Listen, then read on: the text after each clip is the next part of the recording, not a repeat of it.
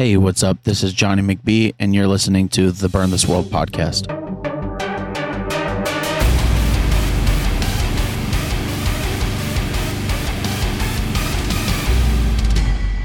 And we're back. How are y'all doing? I just got back like three days ago from tour, the first tour that I've done in three years.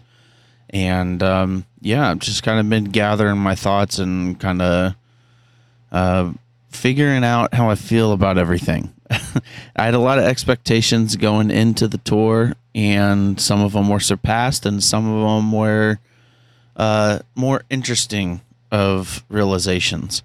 And so, yeah, it's kind of what I'm going to talk about today and talk about just how it was and how everything was and my current thoughts on everything.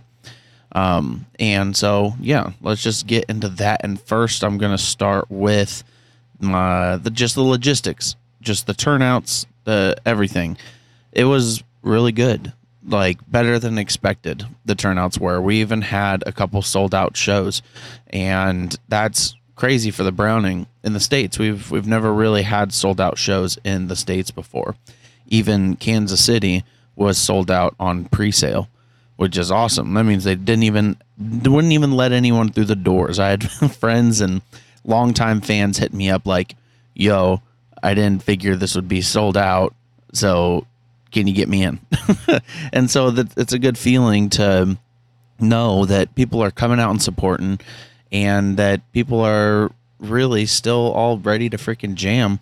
And one crazy thing that I was not expecting at all was every day on stage I was I was saying like who's ever seen the Browning before and it was a lot of new people at these shows and a lot of the people I was talking to at the shows just found out about the Browning uh, during COVID like from end of existence. There was a ton of new fans at the shows. That that was freaking mind blowing to me because to me the purpose of this tour was to get out and give the old fans that have stuck around something, you know? Just be there, interact, give them a live thing, be active, like all that.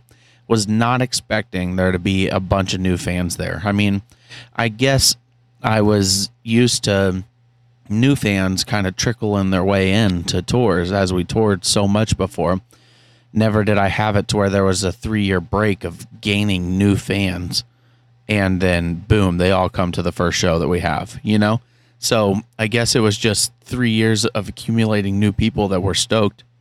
And then them, this is the first time they got to come out. So like that was crazy to me. It was, eh, that was completely unexpected. And that was one reason that the shows did so well because it was just a lot of new people over the course of the past three years that were so excited to see the Browning. Um, and like really the shows were the energy was just crazy. We played like nine songs off the new record and um like it was like six old songs or something. And so it was a lot of new stuff. Um and the crowd was just popping off and the new songs were really fun live. There was kind of hard to get used to. The old ones were super comfortable and i was just kind of getting my footing on the new stuff because i don't know some of these songs we've been playing for freaking 10 years or eight years, seven years, whatever. And so I'm kind of like second nature just in in the songs. Like I I know the timing, I know when to talk to the crowd. So a lot of the new songs I was kind of really having to kind of figure out what I would say when and I felt like because it was only a 10 day tour, right whenever it was ending, I was like I'm starting to get it, you know? and so sucks that it was so short, but also um man, if we were doing a month of it, I think I would have been I would have been not happy. I mean, it was very comfortable and everything, but you know, it's I'm so accustomed to you know being around my family and uh, having relaxing times and everything, and tour is just go go go go go like it seriously is, and I've been so used to it forever um, that because I've been touring since I was freaking 18, so uh, the past three years is the first time that I've sat around, and so being back out and just being like go go go was hardcore, and so um, it was pretty. It was kind of it was kind of brutal, but with that being said, um, also logistics wise, because you know turnouts were great. We were being paid more than we'd ever been paid. We were selling a ton of merch consistently, so everything was good as far as all that. So no complaints there. Um, but the costs was a lot more um, for a few reasons. Uh, like the rental van that we normally rent was uh, normally we'd rent it for about ninety dollars a day, right? And they just didn't have any of them available. I think that they might have sold a lot of their fleet during COVID.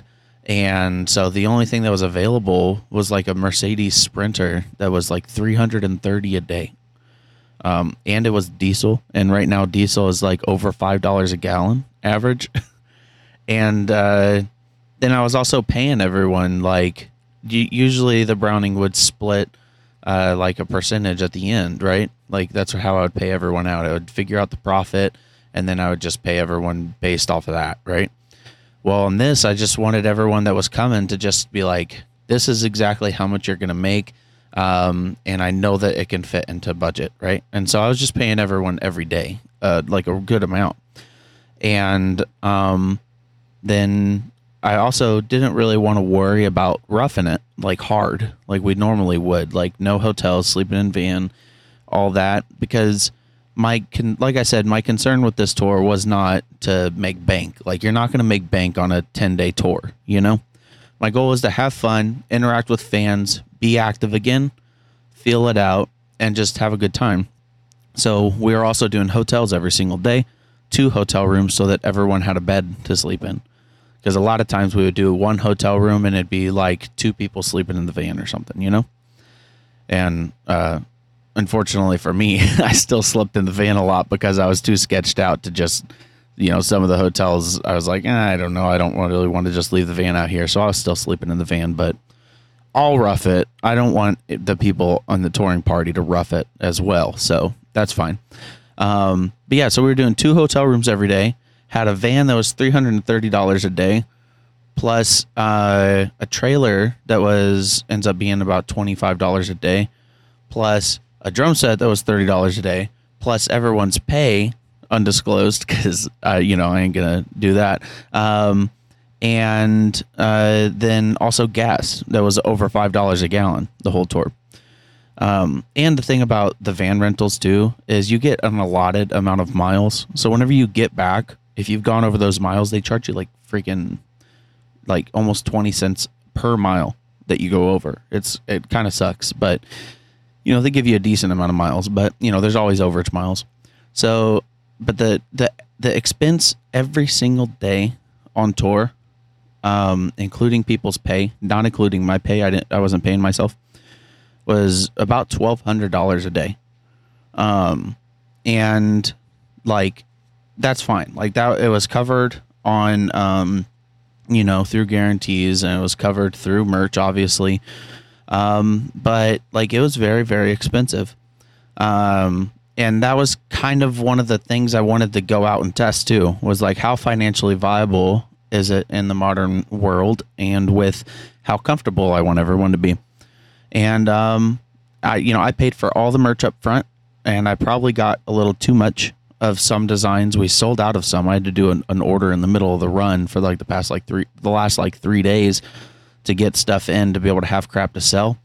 Um, but honestly, I was like really not wanting to pay attention to the money side of it just while I was out there. Like it was one of the goals to figure out, but I just didn't want to be concerned and penny pinching and telling people, uh, no, like you you know the I can't give you a catering budget today or oh no no hotels because I'm trying to make money so you're going to have to live like crap. Like I didn't want to worry about any of that. And so honestly I don't I don't think I made my money back from like my upfront expenses but um like a lot of the merch went to the merch company that we run on our online store went to them the overstock did so I'll make money over the course of the next quarter because I get paid out quarterly for merch, and so all that stuff will sell online, and you know I make a really good percentage of that. So I'll make money from the tour, from the merch that I paid for over time. So the little ad, go to thebrowning.net slash merch and um, click on the link there. It'll take you to our fixed merch store so you can pick up some of that overstock merch from the tour. Um, that's one way to support uh, everything that I do, buying Browning merch. And so, yeah, thebrowning.net slash merch um, and pick up some stuff.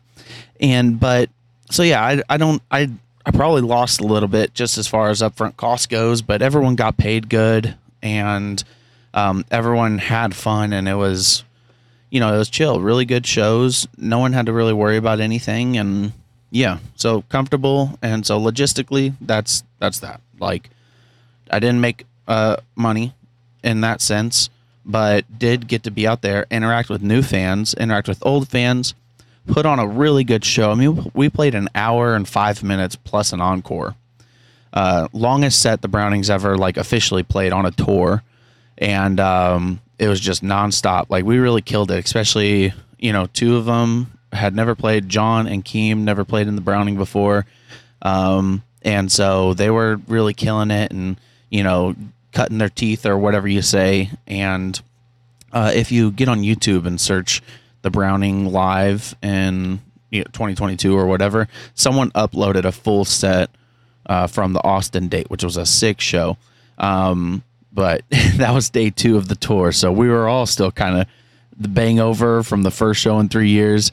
And I know Keem's going to listen to this, but he was roughing it that day. He was chilling on stage. So if you watch that video and you see Keem just standing there, just know that he was like on the brink of death um, and destruction with how his body felt after the first show.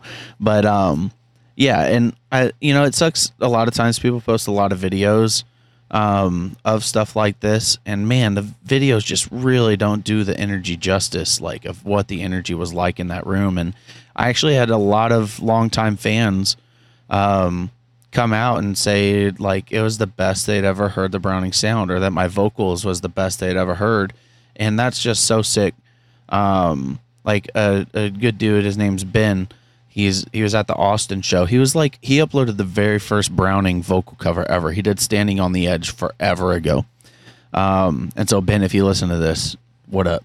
And um, he was like, dude, the vocals are better than ever. And I'm like, well, thank God, because that was like I was so concerned about blowing my voice at the first show, and I was so concerned about um, just having the stam- stamina and everything. And uh, I think the new songs are just so powerful um, that they just really lead themselves to be sick live. And so people was telling me it was the best the Browning had ever sounded, and like the lights looked good, everything. I was just, you know, I think we put on a good freaking show, especially for not doing anything for three years. So I'm very proud of it. But the videos don't do it uh, justice, uh, really. And like um, that Austin show, there was a pit going the whole time. It was like. Uh, I think Austin was like 260 people. Like that's really freaking good. Um, and so I was just I was so stoked on everything, and it was good to catch up with promoters that I know, like Skylar, uh, in Austin, and yeah, it was just it was nice being out there. So mission accomplished with that. New fans, really good show. Realize we can do it again. Money wise, I don't know. I I'm, I have to really contemplate like what's the purpose of that? And that's something i was thinking about on the tour was this was um like what's the point of touring? And what's the monetization in the band? The majority of bands monetize on tour. That's like the only way to monetize for the majority of bands. And same with the browning forever. The brownings never really made money outside of touring. That's just how it is. Um but we are all older and also used to a little cushier of a life. Like we lived in a van for freaking, you know, eight years or nine years on tour. We were used to that. Now we all got money. We're comfortable. We're chilling in our houses. When we go on tour, it's not like we want to just go out there and eat freaking crap for how for a month and a half or however long the tour is. Like so, um, I just I don't know if touring is a viable monetization for how much we want to be comfortable. Uh, just realistically, like um, I don't realistically see the Browning uh, the being like not being able to be paid more than what we were on this tour, but there's like certain tiers that you have to get to to be able to get paid like quite a bit more. And um, I just don't realistically seeing that for the Browning. So I feel like this is about if we're headlining, this is the the cap where we're at. Unless if we have some viral moment that you know really sets us up to pull in 500 people a show, then we're then we're good. Um, and this show, this tour averaged uh, about 200 per show, um, maybe a little more. Uh, there was there was two shows that was pretty low numbers, but that was because I guess I was being silly and I wanted to play Colorado Springs and Denver that are like an hour apart from each other. Where realistically they'll share a market, so it split the crowd in half. So those shows were a bit smaller than the rest, but um, it was also really nice. We went to Garden of the Gods the day after the Colorado Spring show, and so it was nice having a chill. Like, again, my goal was to be chill. I wanted to show everyone a good time and everything. So, um, but yeah, about 200 people, and until we get to where we're consistently drawing like 400, 500 people a show, I think the the money is about where it's going to be realistically, and also that we can't headline forever, or those numbers will start dropping. So monetization from a band. Can the Browning monetize in a way where um, touring is more so a bonus to what people get from the Browning elsewhere? So if we can boost our streaming numbers a ton, then we can make more money quarterly and use the touring just to make fans happy and to do that. Now, if we want to grow touring as the main source of income, then we need to be doing more support tours and we need to be building like that that physical base at these shows more. Um, and then support tours bring more heads, so you can get more money when you headline next time. Um, but the problem with support tours, we've been offered a lot of them right now, but like I currently can't convince myself to go out on a two month long tour. Like really, I just um, the pay is less when you support, and so like we wouldn't be able to rent the nice vehicle with the two hotel rooms every day with you know me paying everyone a good amount. That just would not be possible. Um, because also people like well more people you'll sell more merch. Well you're also competing with merch when you're supporting. Like um, when you're headlining real like you're not necessarily competing on merch the people are going to buy yours if you're supporting and there's three other bands that are really good and really like bigger than you or whatever, like you're probably not going to sell more merch. That that sort of line to me really goes in for bands that are a lot smaller. Like if you're an opener that is just getting out there, then yeah, you need as many people in that show to sell more merch because if you headline and there's only 10 people there, you're only going to sell two shirts. But if you play with Born of Osiris and there's 500 people there, then you can sell 10 shirts. You know, like you're not going to sell a ton, but you're going to sell a ton more than if you were headlining. But the Browning's at a point where it's like we have a really diehard fan base to where if we headline to 200 people, we're going to sell a lot more merch than if we weren't headlining but playing to a thousand people. Like really, that's just how it is. So, um, headlining is going to be the most money that the Browning can currently make. Um, and um, so I feel personally like the Browning touring is to give our fans that we build online something special, and um, you know, it's like an additive to just having this really cool music you listen to, rather than using touring as the building and monetization point of the band. So that's kind of one thing that I've deduced in my brain of from doing this. It's like, what's the point, and what's the goal? Um, I think we need to focus on growing online, monetizing streams, monetizing stuff like this, monetizing, uh, you know, merch, online merch, but then use the show to be like, look, we're legit. Like this is good. You know, I mean, look at bands. Not to that it's really comparable, but look at all the big mainstay bands. Like they don't tour a ton, and when they do tour, they're touring to their fans. Like look at Rammstein. You know, no one that goes to a Rammstein show is there to see freaking anything else but Rammstein. You know, and uh, or even like Korn or you know stuff like that. It's they're playing to their fans, and they are appeasing their fan base. And that's kind of what I feel like the Browning, the point of the live show is going to be. Um, and you know, we could have a viral moment. The Brownings type of music is something that could have a viral song pop off. I just need to kind of focus on that a little more uh, and have that as like a goal. Um, and so have the virality, make some extra money online, and maybe pull a couple new heads to the live show and then perform for them. Like I just want to perform for our fans, not necessarily use touring to gain new fans. So that's kind of a big. I know I just went on a big ramble about that, but that's kind of one of the thoughts that I've gained from doing this tour. Um, and then like beyond that, like just my happiness, right? My how I felt on the tour. Um, this was kind of the most surprising and disappointing things of it.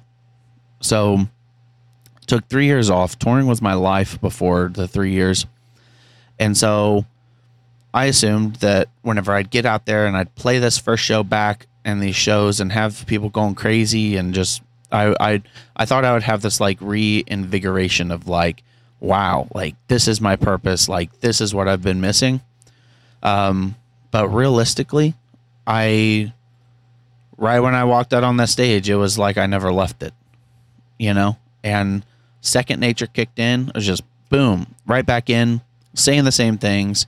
I had the same energy. I uh, it was just there. I I it sounds terrible, and I don't mean this to like um, negate how awesome the shows are because they are awesome. Like the crowd is having such a good time, and like we're having a good time on stage. But it was not any more um, awesome than it was before.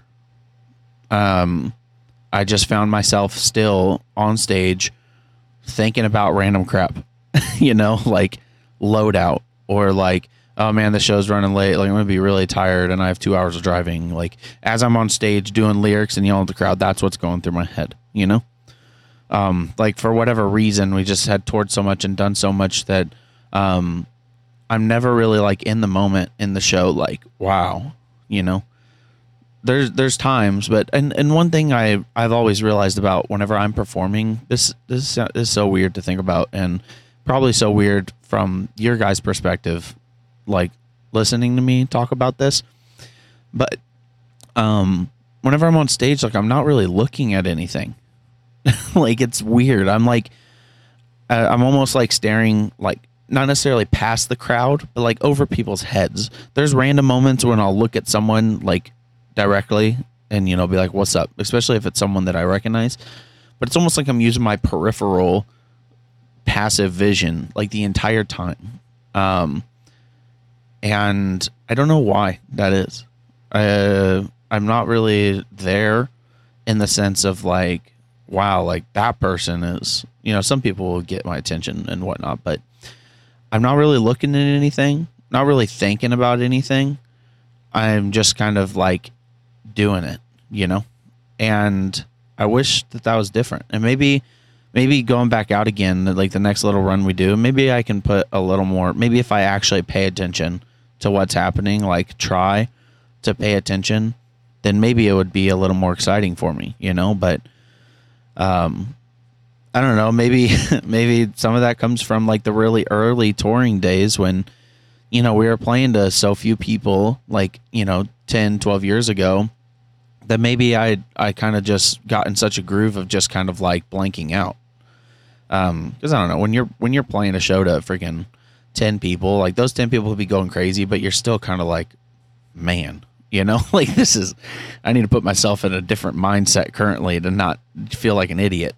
And, um, that, and that's a, that's a bad mindset to be in, but it, it, being people know, like, that's just how it is sometimes. And that's how you feel in those moments, no matter how much you're like going ham on stage and having a good time. It's, it's also kind of has this like mental, like drain a little bit. And so maybe I just kind of got into, that like groove of just like looking past the crowd, not paying attention, just like going all out, and then whatever happens out there happens out there, and that's how it is. Like if if we do ever play a show to a few amount of people, like I'm still calling circle pits, I'm still calling wall deaths, no matter the crowd, I'm doing the exact same freaking thing.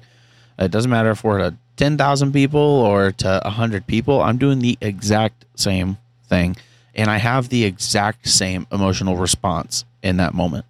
And it's essentially like not really paying attention. And I don't know that that sounds terrible. Like if there's a big fan listening to this that saw the show and be like, "Oh my god, the Browning was so interactive, the crowd was so sick, and all this," and then they hear me be like, "I wasn't paying attention." It sounds terrible, but like, it's, I guess it's more so I'm focused on like exactly what I'm doing, what I'm saying, how I'm acting, my stamina, uh, and then also just my day, my life in that moment. You know, it's uh there's a lot going on in my head while I'm up there. Um, and but yeah, so I I didn't have just that like wow, this is what I've been missing or wow, like I'm so excited to be playing shows again. This is so sick. Like um that didn't really happen. And it's also there's maybe too much responsibility on me like at all times like I can't just enjoy the moment. So I'm up there thinking about logistics and like how it's going to be to load out after the show and how quickly quickly we need to leave so that I can get freaking four hours of sleep so I can drive the next day. Like maybe if a lot of that burden was kind of off of me, maybe I could enjoy that moment more.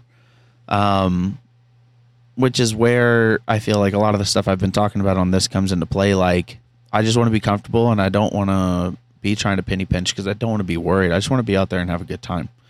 Um, and so yeah, maybe uh, maybe offloading more of that burden, which would also mean less money because um, it'd be hiring more people, you know, or having more expenses for comfortability. Like it all just kind of like everything's a give and take. Like, oh, I don't want to have to be the one that has to drive every day or night, so I'm gonna have to hire a driver. Like, okay, there's minus another hundred dollars a day. Um, and then oh well, I just you know I don't want to have to tear down all of the lights and pack the trailer and do all this. I want to be out interacting with fans and everything. It's like, okay, so there's a stagehand and uh, and a lighting person. So there's another hundred dollars a day. So it's like I don't know. It's it's tough, man. It's a tough position to be in. It's like kind of how they talk about the middle class is one of the hardest to be in because like if you're super rich, you can afford everything and you don't care. If you're um, you know in poverty level then you get a lot of assistance and uh, your cost of living isn't very high. And so you can kind of exist in that. If you're middle class you essentially have a lot of expenses and don't make enough money to pay for it. And um, that's kind of where i feel like um, bands our size are at. And yeah we can minimize expenses but that means no sound guy. That means no light guy. That means no photographer. That means no hotels. That means cheaper vehicle, smaller vehicle. That means everything uncomfortable. so it's a it's a tough situation to figure out, but nonetheless, um, the I guess the the best emotional part of the tour um, was talking to the fans afterwards there was a couple shows I was just too dead to go out, and that's just a realistic thing of how it is. Like, sorry if you came to the show, but like, um, and like we didn't come out after, but like we literally had multiple shows where people were in the back uh, stage throwing up afterwards because it was so hot and we're you know not in not in this like we used to be um or like i didn't even eat until after our set some days because i was so busy Mo- all of us. There was days that we were so busy that we didn't literally, and I didn't want to eat like an hour before the set or something. So there was days I got off stage, and I had freaking food sitting back there ready that we ordered before the set. That I I'm like I have to eat right now, or I might die from exhaustion. and um, so it's um, you know, but talking to the fans the nights that I did go out and talk and everything, like people were so stoked and it was awesome to hear people talk about end of existence um, in detail and what they liked about it and you know how good it was to see the songs live and the meanings of everything. And so that was really beneficial. And also emotionally like probably the best best thing was uh, hanging out with my boys.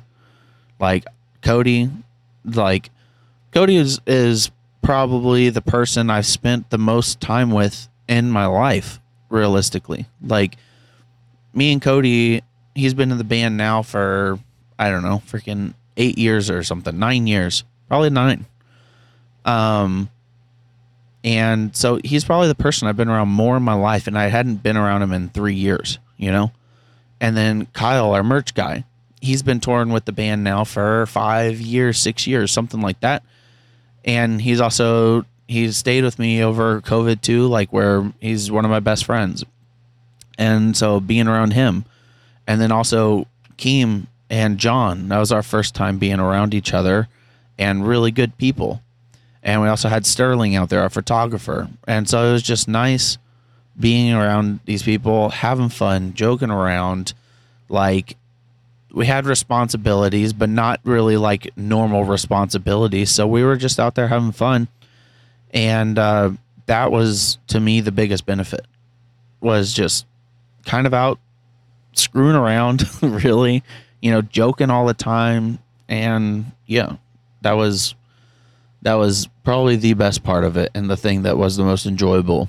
And you know, there was no stress, there was no fights, no arguments, no anything. Like we were just out having a good time, and uh, a big part of that is because of how comfortable I wanted to make everything for everybody. And so, you know, if we were eating like crap and super uncomfortable the whole time, then yeah, the things wouldn't be as easy. But my goal is to just be out there and have fun and, um, like give something to the fans. And so, overall, um, all in all, I would say the tour was a major success. Um, just the the numbers were freaking great. Like we could go play those markets again, get paid the exact same amount or a little bit more. Um, and we oh, and the Young Medicine guys, they were really good. The band that was on tour with us, really good people.